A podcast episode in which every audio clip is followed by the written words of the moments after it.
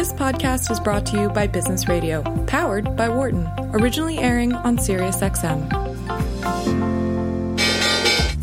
Welcome to our Behind the Markets podcast. I'm your host, Jeremy Schwartz. Alongside Wharton Finance Professor Jeremy Siegel, we tackle the latest market trends every week on Business Radio, powered by the Wharton School, SiriusXM, channel 132.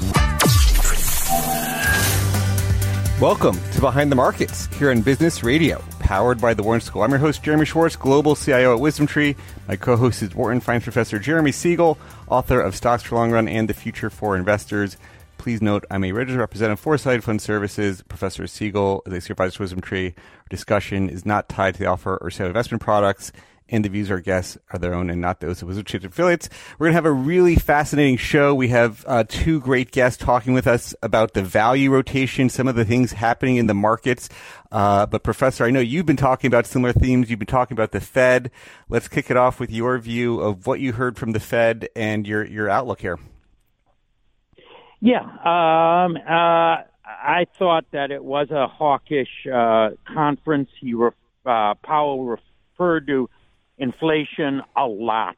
He also admitted it's worse than expected, um, and it is much worse than expected. By the way, we got the PCE, which is something that is we all know the Fed watches uh, carefully, and although it wasn't much above expectation, I compared it to the December forecast for 2021, and we were a half point higher than what they thought the inflation was going to be. So it's ramping up. And again, you look at um, uh, fuel prices. You look at oil at record highs.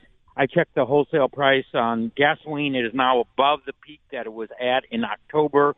There's always a two to three week catch up. That's going to be moving up. So the inflation news is not going to get any better. I did note there was a some relief on the uh, ECI, the Employment Cost Index, came in a couple tenths lower than expected, but wages lag um, the inflation rate. That's not a, a leading indicator of inflationary uh, pressures um, uh, in there. It is it is the commodities, it is oil, it is the shortages, it is the talk of people having to pass on higher prices, and that chatter is really now pushed up the estimate at to at least four and almost five increases. Now again you know, I think they're going to have to go eight increases and maybe more depending on how bad inflation actually gets. But um, you see that steadily marking uh, going up. Um, did Apple uh, great earnings last night? Did it save the tech sector?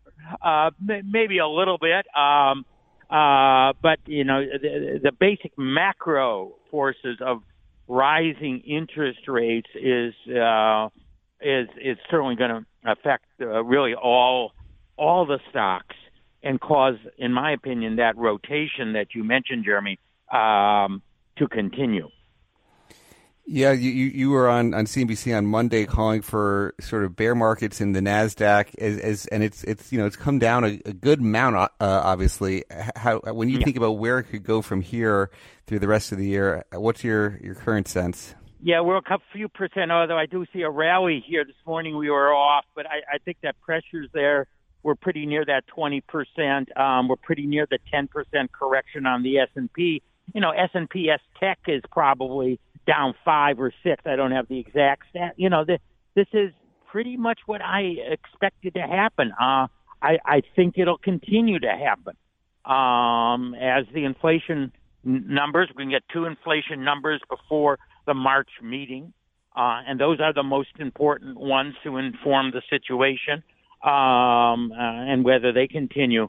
But uh, the commodity indices are going up. They're still going up, even if you exclude the oil. The oil being the most important one is going up. These are sensitive uh, indicators, and we're going to have to see how the supply shortages, uh, with uh, in the face of big demand, uh, is going to be continuing to push home prices higher. I mean, home prices are higher.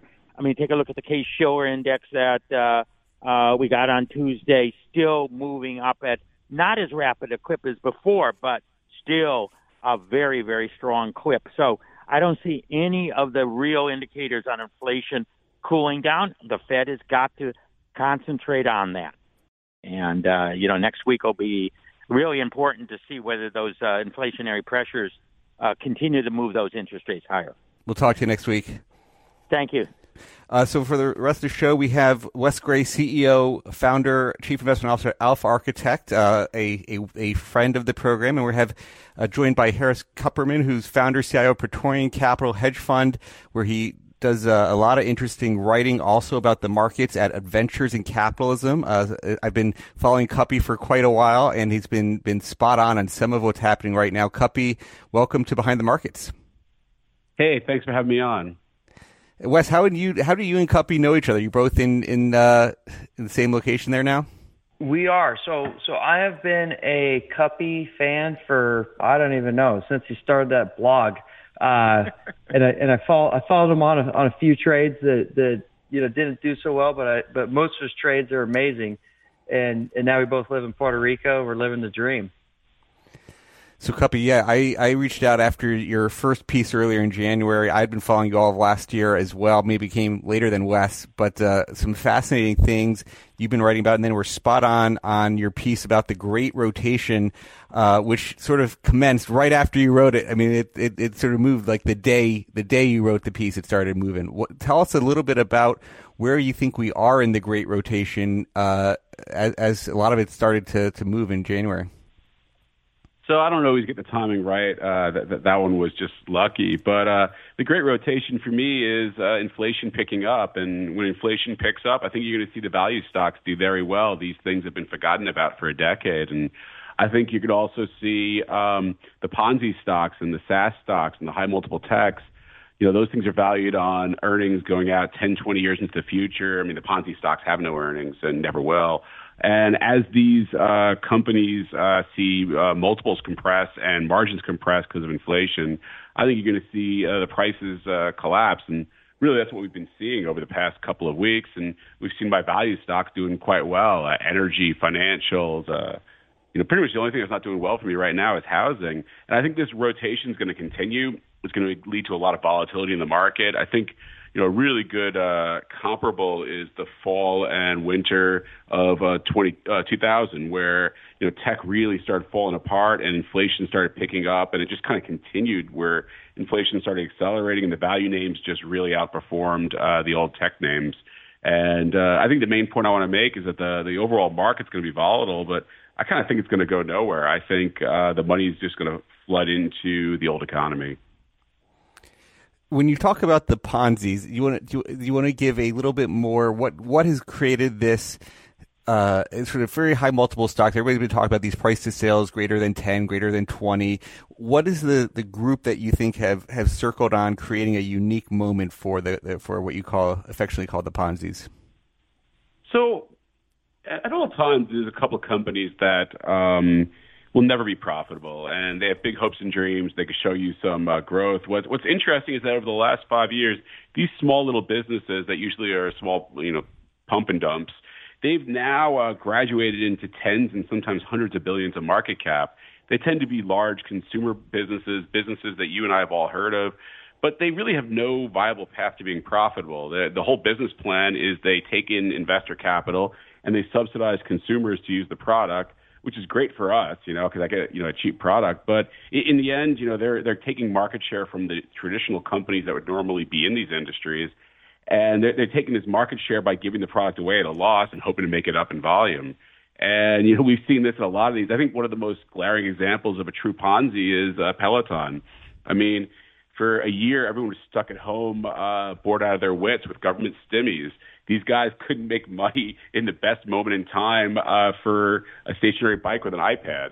Uh, now here we are, and demand's collapsed because you actually go outside, you can go to your gym, you can do a lot of great things. You want to exercise, and if they couldn't make money when things are great, I mean, what are the odds they're going to make money now? I mean, if anything, the most recent results show that the losses are accelerating. Um, you know, the, I'm not saying these guys went out there and tried to commit fraud, but I am saying that insiders uh, sold a half billion dollars of stock, knowing that there was no chance that this thing would ever be profitable. Wes, what are you watching on some of these uh, this value rotation? You focus a lot on the same the same segments. Yeah, I mean we we kind of play play both sides of the the field with uh, value, and then we also do momentum stuff.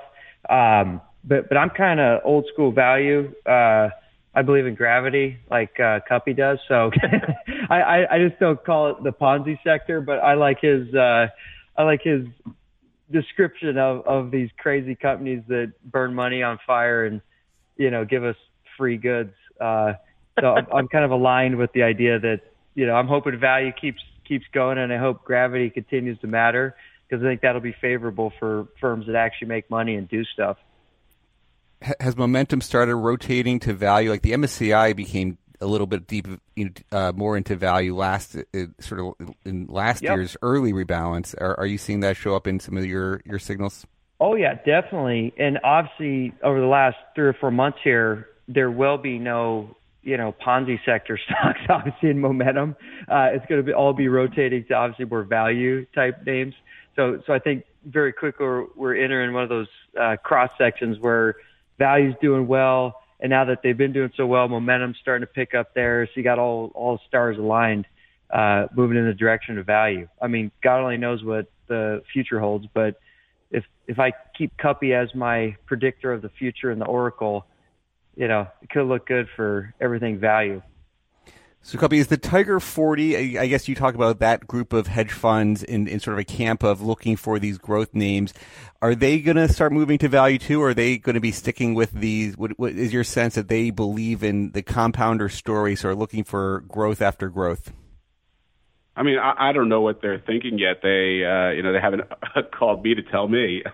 but, um, you know, I, I wrote about I wrote a blog post on my blog at adventuresincapitalism.com, and I, I wrote that uh, you know last year uh, that was 2021. That was the year that uh, the Ponzi sector got obliterated. That's all the ARK names, the Cathie Woods names, you know, the, the, the companies that are blatant frauds or Ponzi's.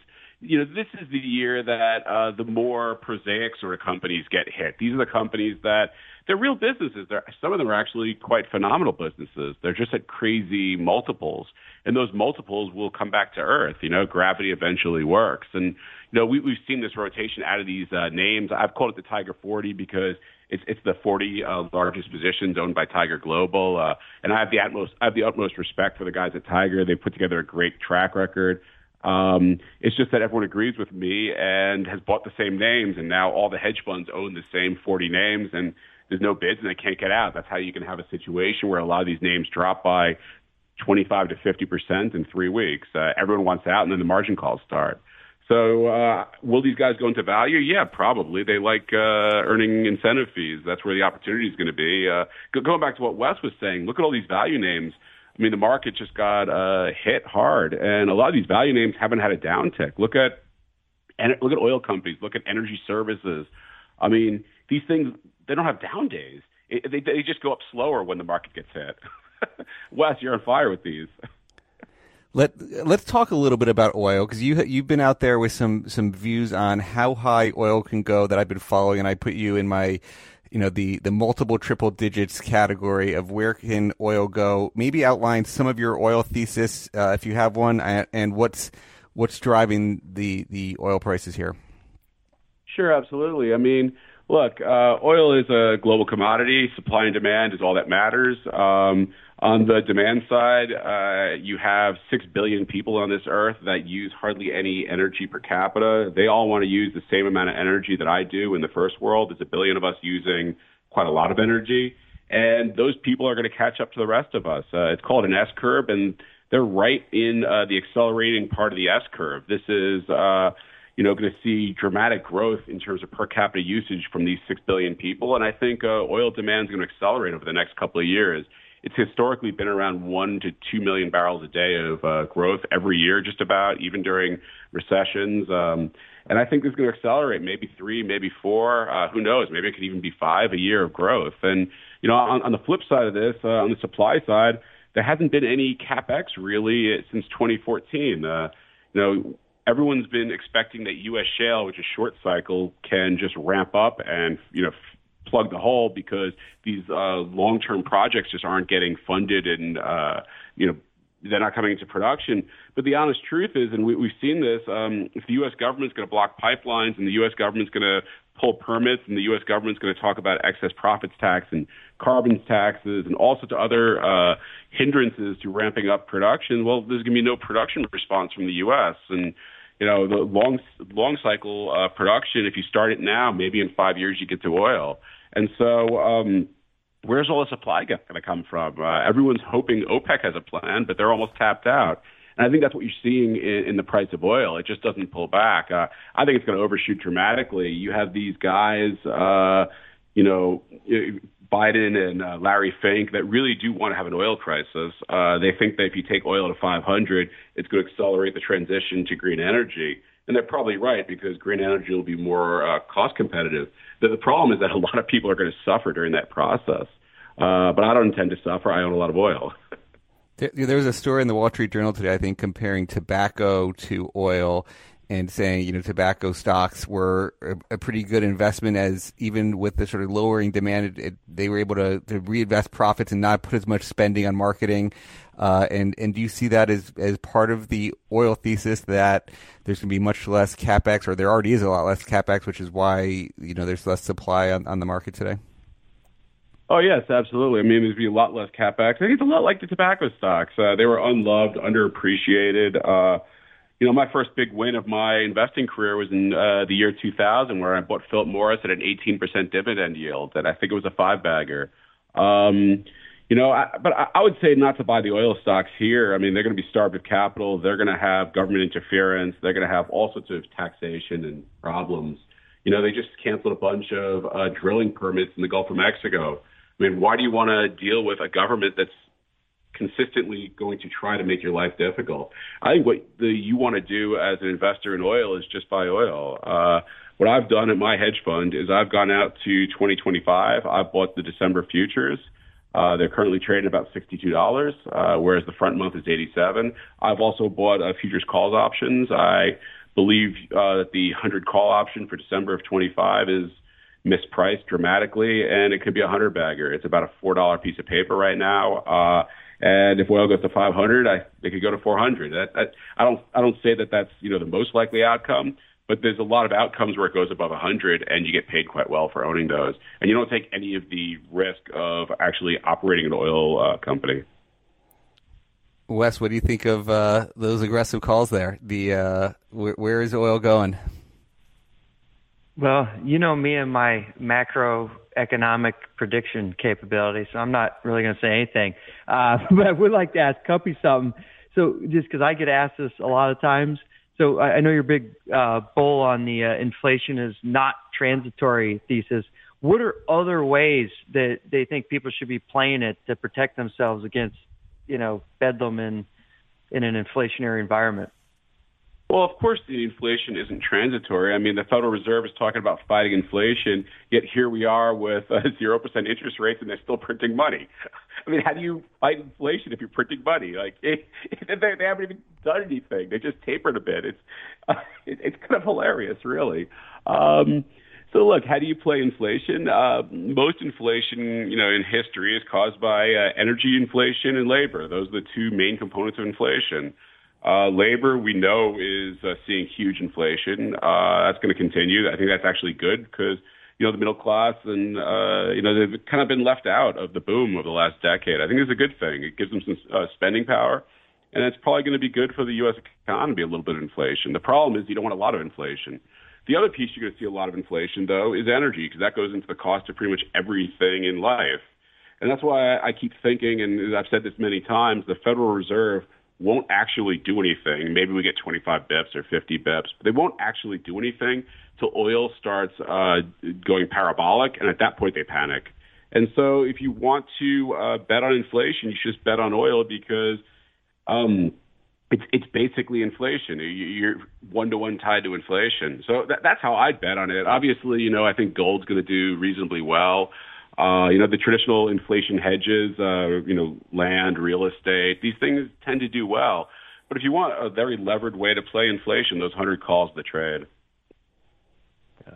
What about, you got anything, uh, what, what about on uranium? I know you've been a, you were a bull before that became cool, but now that it's gone up a lot, you got any uh, additional thoughts on that now? Oh, I'm absolutely a bull on uranium. I mean, when you think of uh, commodities uh, and why gold's uh, such a great investment, uh, gold's good during inflationary periods because the cost of producing gold goes up, and as a commodity, it tends to trade around the cost of producing it. So if the cost of producing it goes up, uh, the price has to go up, otherwise people stop producing it. And the same goes for uranium. If there's inflation, the cost to produce it should go up. What's different about uranium is that it's well below the cost of producing it, whereas gold is above the cost of producing it right now. Uh, uranium, as I'm speaking to you, is about $45 a, a pound. Uh, the world uses about 180 million uh, pounds of this stuff a year. This is almost all for nuclear. Um, the world produced about 150 million pounds of this stuff. It's about 125 from mining and about 25 from byproduct. And so there's about a 30 million gap. But demand for nuclear is going to grow dramatically over the rest of this decade and into the next decade. The Chinese are talking about building 150 nuclear power plants. All throughout Southeast Asia, they're building nuclear power.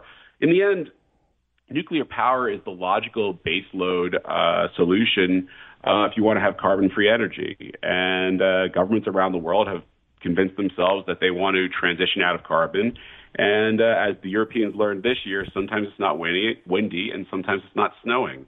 I'm sorry, sometimes not sunny, sometimes not windy, and uh, you need backup. And uh, nuclear is the obvious backup solution. I mean, we've seen the French and uh, the English decide to uh, keep some uh, power plants on that were, they were planning to turn off, and to talk about building new ones. Illinois has done the same. I mean, the Germans have taken the other approach, and they're still shutting their nuclear power plants, and they're going to have fun staying cold. Uh, but um, I, I think nuclear is going to be a dramatically larger piece of global energy consumption going forward, and they're going to need uranium. And I don't know where uranium is going to come from, but uh, what I do know is that it's going to go above the cost to produce it because no one's going to turn a mine back on unless they can make money doing it. So if you buy uranium at 45 and the marginal cost is 65, let's say, it's got to get to 75 or 80 for anyone to turn their mine back on. And the history of commodities is that they tend to overshoot to the upside because uh, people panic when they can't secure supply. I mean, a power plant without uh, uranium isn't very useful. It's a paperweight, really. And uh, we saw this last cycle. All the power plants panicked when the price started going up because they were worried they couldn't uh, secure any.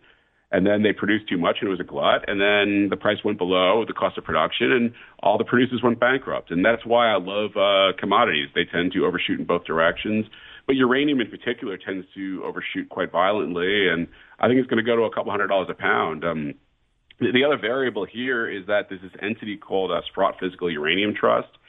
Uh, the, the, the ticker is a U uh, hyphen U in Canada, and it's uh, issuing shares to buy uranium. And if the price of uranium starts going up, I think retail investors will uh, get into this entity and it'll issue a lot more shares. It'll buy up a lot more uranium, and it'll front run these utilities. And I think that's going to lead to a dramatic overshooting of the price. I mean, we saw this with Bitcoin when Grayscale Bitcoin Trust was buying all the Bitcoins, and it took uh, about six months, and eventually they sort of cornered the free float, and the price, the price of Bitcoin was a five bagger. Um, and I, I sort of see the same thing happening here, and I really do like uranium. On the miner side, um, when you think about the, you mentioned gold as another place, and, and one of the inflation hedges is is uh, anything on what's happened in gold recently? Gold miners have been, you know, a pretty terrible place for the last decade, 15 years, maybe longer. Um, while gold has actually done okay in some of the periods, gold miners have like really gone nowhere. Any any commentary? Are those companies getting better run, or any other commentary on, on the miner side of, of gold? So mining is probably one of the worst industries you could ever subject any investor capital to. um, you know, uh, it's just a terrible business. Even, you know, you have geology, you have uh, operating risks, you have uh, cost pressure risks.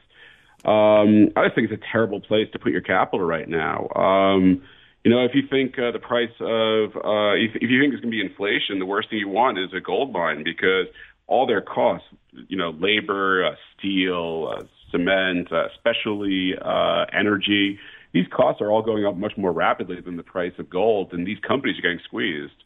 Uh, at the same time, you have politicians that are looking at the price of gold and thinking these guys are making money, and they're going to change the tax regime at a time when these companies might be, you know, losing money. I, I just think it's it's crazy to invest in these mining companies. If you want to um, bet on gold going higher, you should just buy some gold it, what's amazing about the capital markets is that there's very uh, liquid and deep uh, option chains and futures chains. You could put on very levered uh, call spreads and fund it by selling puts. There's a lot of things you can do if you want to take a directional view on the price of gold. I think the only thing you don't want to do is buy uh, gold miners. In terms of um, it, well, other big macro themes. You, you, talked a little bit about real estate. Uh, I want to come to some of your your views on on where uh, I, I, know I've been following some of your views on sort of Florida real estate and, and ways to, to, to, to, focus on the migration to Florida. Uh, is that part of your thesis? It's got to be in a specific location of where, where else might be good hedges, and, and real estate in, in Florida, Florida real estate in particular, might be a good place to go. Yeah, I think Florida real estate's going to do outstanding. Uh, I mean, Florida real estate's been in a bull market for 100 years. Um, I, I don't see it stopping. I see it just accelerating. In the end, uh, you have a lot of people leaving uh, high cost, uh, mostly northeastern cities, also California, and they're moving to the south. The weather's better, uh, you know, the cost of living is lower, and the taxes are lower, which leads to better job opportunities. And so um, I think this migration, which has been going on, is actually accelerating. I mean, the demographic data would say that Florida had the most uh, net immigration uh, this year in, in 21. I think that's just going to keep happening. Um, you know, I own uh, shares of a company called St. Joe. The ticker is JOE. Uh, it's one of the largest owners of uh, land in the state of Florida, mostly the Florida Panhandle. Uh, they're seeing explosive growth in uh, demand for their land. Uh, they, they are selling lots to home builders. Uh, home building being another terrible business like mining.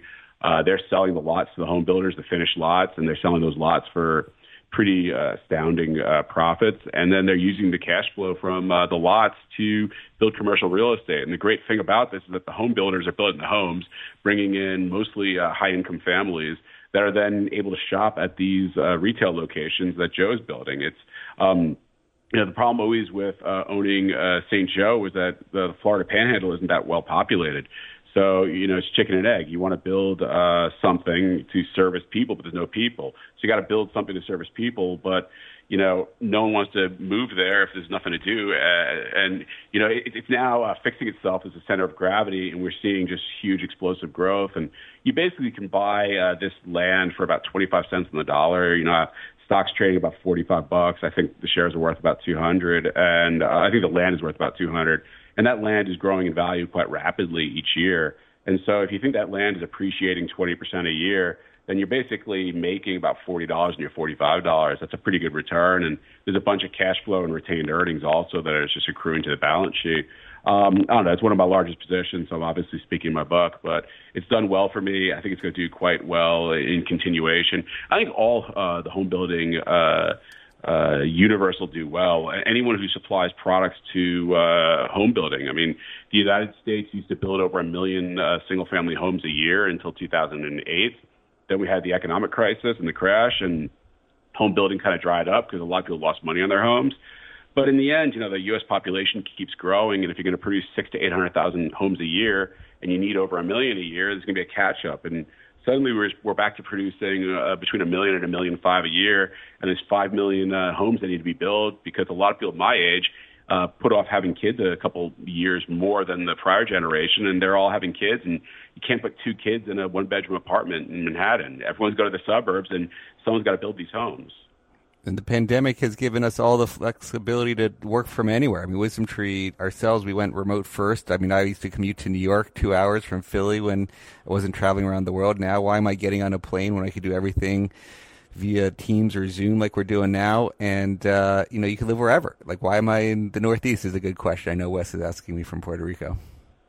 And I guess the next question is, uh, why are you in a place with state taxes? Come to Florida or Texas you know, and I think that that's what a lot of people have done, which is why Florida keeps booming. It's why Texas keeps booming. Tennessee keeps booming. I think you're going to see a lot of migration, and someone's got to, you know, build these homes for people. Are there other uh, plays besides Joe, or is Joe the, the prime opportunity in real estate for for that type of uh, type of play? Well, I mean, I think it's the it's just unique in that you know they're having. Uh, I mean, look in the first half of the year, their revenue grew 100% year over year. Like you don't get a chance to buy such a rapidly growing business that cheap. It just doesn't usually happen in the market. The markets usually look through this sort of stuff. Uh, I'd say, and I own another stock called Cornerstone. They're one of the largest producers. I mean, they, they are the largest producers of vinyl windows in the United States, but they're also one of the largest producers of sidings and stone facade and gutter. Um, look, all these things go into a house. Uh, there's been a huge consolidation in the, the, the people who produce this stuff, uh, all, much like there's been consolidations in home builders. And so when you have consolidation, you get better margins. And Cornerstone, I think they're going to do better than 30% returns on capital. They're going to put three turns of debt on this. And I think they're going to do about 100% return on equity. The shares trade somewhere around three to four times cash flow. Uh, the limiting factor is they just can't add uh, workers fast enough to produce more of this stuff. They can, they have enough machinery, they just can't add enough shifts. Um, but they'll get it all figured out. I mean, I hate investments where you know they, they, the marketing guy talks about if we could just do this a little smarter, we could sell more product. Uh, you know, here Cornerstone's telling you they have the, a backlog, they just don't know how to produce this stuff, and they'll figure out how to produce it and they'll make a lot of money. But if they don't figure it out, it's still quite cheap. I mean, three to four times earnings or three to four times cash flow, I guess, which is the metric I like. That's a very cheap uh, stock. We're talking with Harris Kupperman. We've got Wes Gray. I'm Jeremy Schwartz. And we're just talking about a lot of Kuppy's views on inflation and, and oil and the bunch of commodities. Kuppy, I, one of the things you've also talked about is is when you take some profits in after you have some big winners, uh, and, and sort of the, derivative of what we are talking about on, on oil is, is some of the natural gas plays. You talked about one of the companies that was basically going to zero last year, uh, and then have recently decided to take profits. Maybe talk through your sell decisions, how you decided uh, enough was enough in in this sort of natural gas idea, and just sort of framework for for selling more broadly there. So, I mean, I'd say I'm pretty good at buying. I'm, I'm less good at selling. Um, you know, you never really know how far something will go to the upside. Uh, but the, the stock market's this unique thing where if you have capital and you have a balance sheet, you can buy. You know, there's always something happening in the world. There's always someone who's making a mistake. There's always a politician doing something crazy. There's always news. Um, the, the, the best opportunities come when you have cash and you can actually take advantage of those.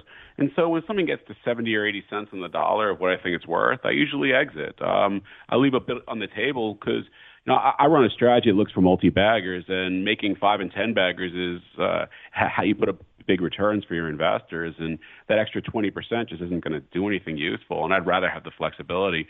So yeah, when I uh, feel like I've made enough, it's it's time to roll into the next one. Um, in terms of things where you where you might have been surprised, is, uh, you've done uh, when, for people following your track record, it's been been a very good few years for you. If there's been places where you think you judge things incorrectly, any any places where you would say you overestimated certain things, or or any mistakes you'd call out. I mean, let's talk about a real expensive one. Um, you know, I, I thought Tesla was overvalued at you know two hundred fifty dollars a share. I thought the business was uh, a sham. Uh, I mean, the stock's at eight hundred a share, and they've had a stock split, or maybe two since then. you know, um, it, when you short a stock, uh, it could go to any crazy price. I'm super thankful that I got out of the way when it started going higher because if people are not going to ascribe, you know, normal valuation metrics to a company, and people are going to let uh, the company commit fraud blatantly in plain sight then um, you know who's to say what price it can go to? And you know, I think a lot of my friends, you know, I lost some money, but I got out of the way. A bunch of my friends uh, weren't smart enough to get out of the way. The stock went up ten or twenty times or something, and I mean, even a small position gets very expensive when it starts moving like that. And I think that's uh, you know something that people need to keep learning. Uh, you know, on a long, especially if you uh, do your research well, maybe it goes 10 or 20% against you. On a short, you can go to any price. And I've seen people get taken out of the game on even very small short positions. Wes, that's one of the things a lot in your factor academic factor world. Uh, there's all people always talk about long shorts. Uh, any anything you see on the short side in in recent times have you questioning like can't, can't are people? I, I, wonder if anything's changed in the short dynamics with the meme stocks and the Reddit people and all and all that that you're seeing there. Well, yeah. I mean, I think without a doubt, I don't, I don't think a lot of people would expect GameStop to go 100x or AMC because a bunch of boneheads on Reddit are pumping it. That that just doesn't seem right, but it happened. And and as you know, when when you do the back test, you're not actually running a margin book. You're not actually worrying about you know getting your shorts recalled. It's just on paper, it looks amazing but as you guys probably know, like when you're running an actual short book and you deal with actual reality, it, to Kuppy's point, you know, things can get a lot worse before they get better. So I've never been a, I, I did that, you know, I launched a hedge fund in September 2008, you know, good timing. And I was actually market neutral. And then a month later, they're like, oh, you can't actually short anymore. I was like, great. uh, you know, most strategies dependent on being able to be long and short. It, you know, you don't back test that they just outlie your ability to short. So I mean, I don't know. I've never been a fan of it.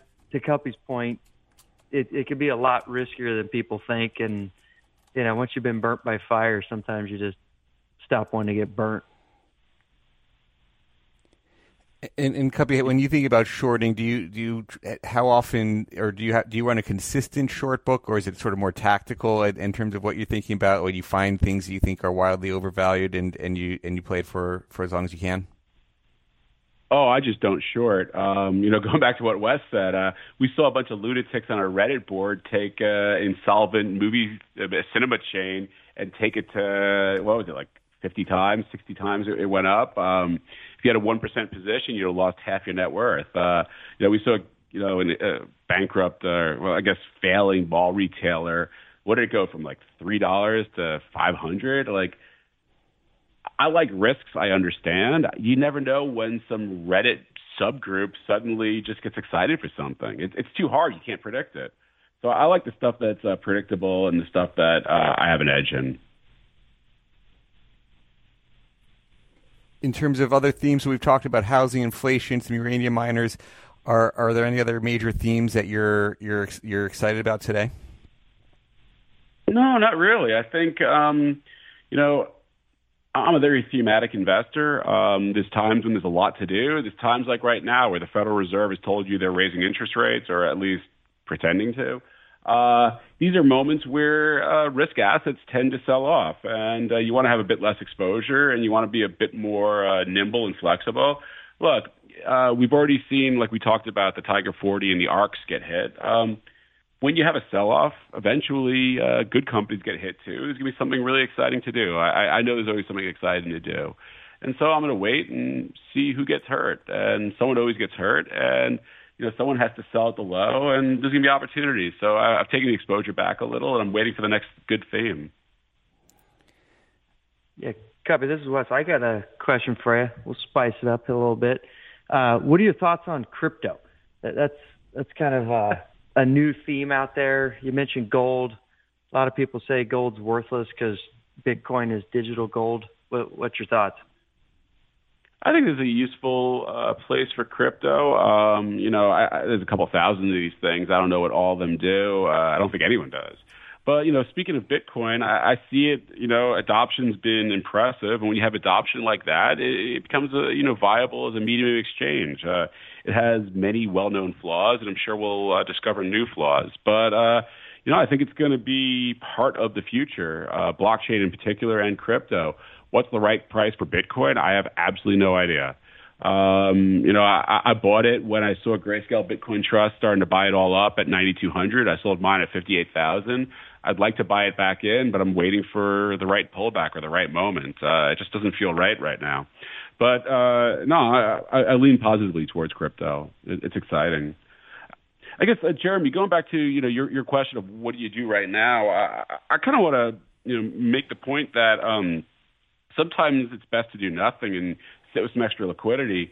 But when you're sitting with like extra liquidity, you still want to make some money. Uh, I have a pretty uh, active event-driven trading strategy. Uh, you know, I'm usually following uh, about 25 corporate events, fund flow events. There's rather predictable uh, events that happen in the world that you can make uh, short-term uh, trading gains out of. And um, you know, I've been doing that with my excess capital. It's been working well for me, especially in a volatile market. And um, I, I don't know if I'm allowed to pitch a product on your show, but I'd say to uh, for all readers that want to uh, track event-driven strategies, go to uh, kedm.com and, and take a free trial. Um, you know, we built this because we wanted it for ourselves to go trade, and uh, uh, you know, you, you, I think if you uh, log in and take a look at what we're doing with these uh, strategies we're tracking, I think you'll find some value in it. I know I have.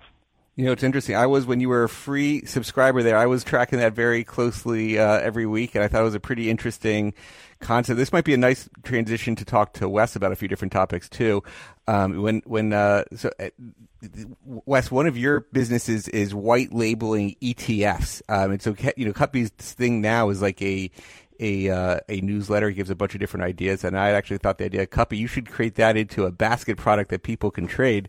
Uh, and uh, Wes, you guys are helping people do that in terms of creating different baskets. How's that white labeling business going? What are the types of people coming to your your white label your white label firm there?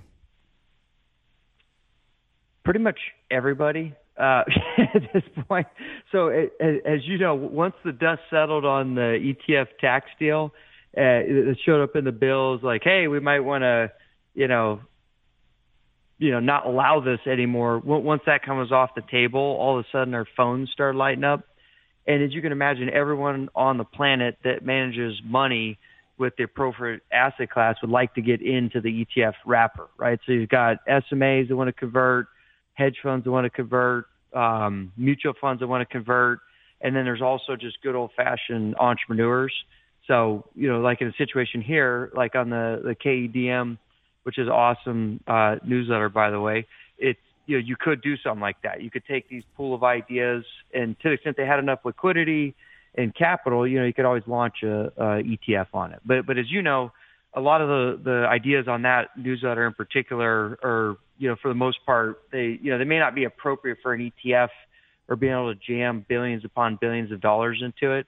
So, you know, ETF is definitely not for every single investment strategy, but because people like having access to the tax deferral component of an ETF, we're seeing massive activity in that space. Like we could literally triple our, well, I've already signed up just for this year, 28 days in, you know, contracts that will triple our ETF business uh, that have been doing for 10 years.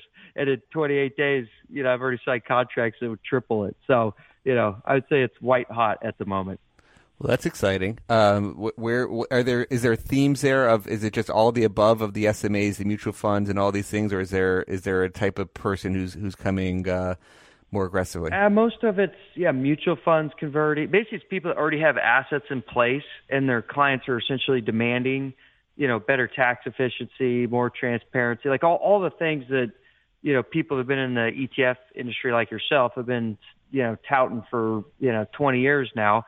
Uh, this is just a better wrapper for a strategy, and so they, they just need to figure out how to move from their current legacy wrapper into the ETF structure. And so that that's where all the assets, all the money is coming. There's there's always the entrepreneurs out there that are going to launch a product, and we'll obviously help them because we we came out of that world for a long time, and and we're not going to like shut the doors on on somebody, but obviously from our perspective, it's a lot less risky when someone shows up and says, "Hey, I got 500 million dollars in the bank that I'd like to make an ETF with," versus, "Hey, I've got an idea and I, I want to go try to get you know five million dollars in the bank." like, yes. So, so we we much prefer from a risk perspective people that already have ideas in place and capital in place versus uh, you know entrepreneurial ideas.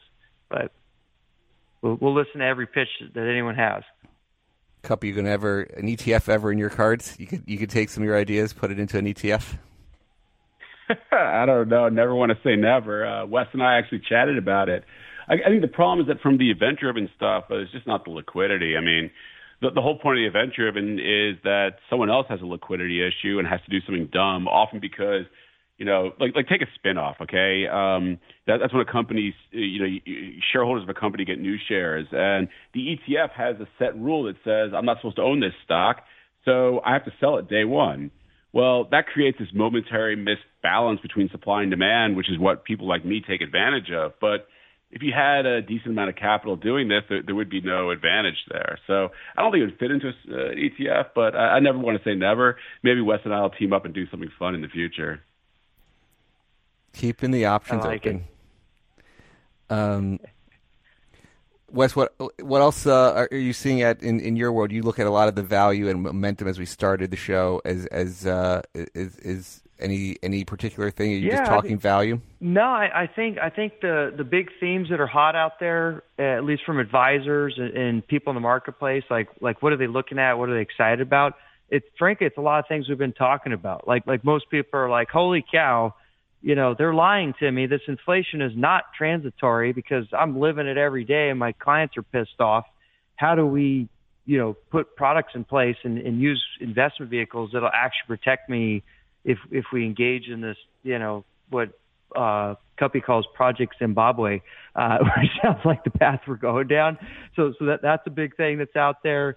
Um, and then obviously like tax efficiency is always a big thing because even though it seems like a lot of the tax discussions that kind of like got settled, you know, just the fact that the, there was a lot of these proposals that were kind of ridiculous, like let's just double taxes for everybody. I think people are super sensitive to trying to, you know, find ways to avoid that, which is an evergreen thing to have.